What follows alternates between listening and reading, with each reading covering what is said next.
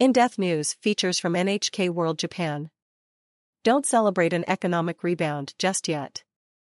Japan's latest GDP figures show the economy returning to a pre pandemic level, but economists say it's too early to hail an economic revival. Experts remain cautious. Japan's economy grew at an annualized rate of 2.2% in the April June quarter, largely due to a rebound in private consumption after the government lifted all COVID 19 travel restrictions in March. Sectors such as dining, travel, and leisure saw significant growth. Capital expenditure increased, too, with corporations investing in software and telework infrastructure. All of this helped drive Japan's economy to a level last seen in the pre pandemic October December 2019 quarter. Unemployment and workplace absenteeism figures also recovered to pre pandemic levels.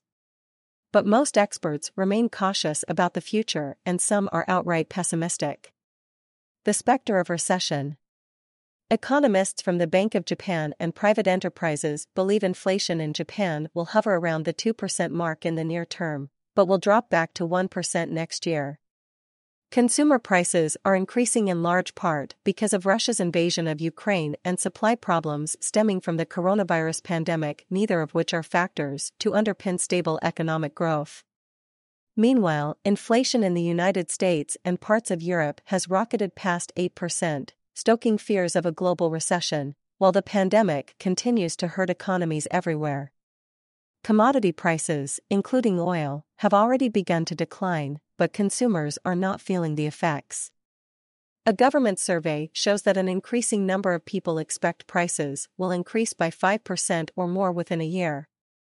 The reason for the gap between expert forecasts and consumer sentiment is that the steepest price hikes have affected daily necessities such as energy and food. In June, the price of electricity jumped 18% year on year, gas was up 22%, and cooking oil was 35% higher. For low income households, there is no choice but to rein in spending in other areas.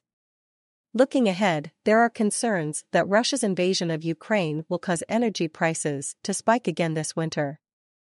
European governments are buying large amounts of coal in anticipation of interruptions to the gas supply, driving up prices.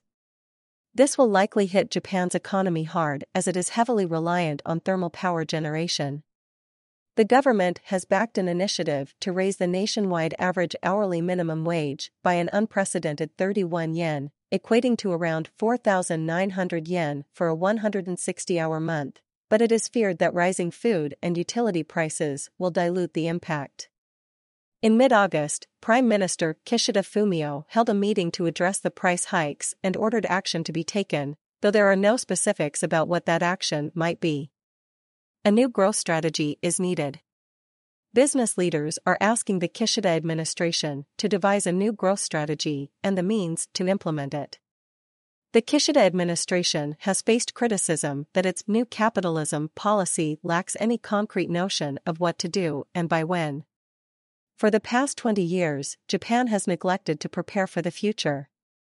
It has invested far less than other G7 countries in corporate capital expenditure, public and private sector research and development, and human resource development.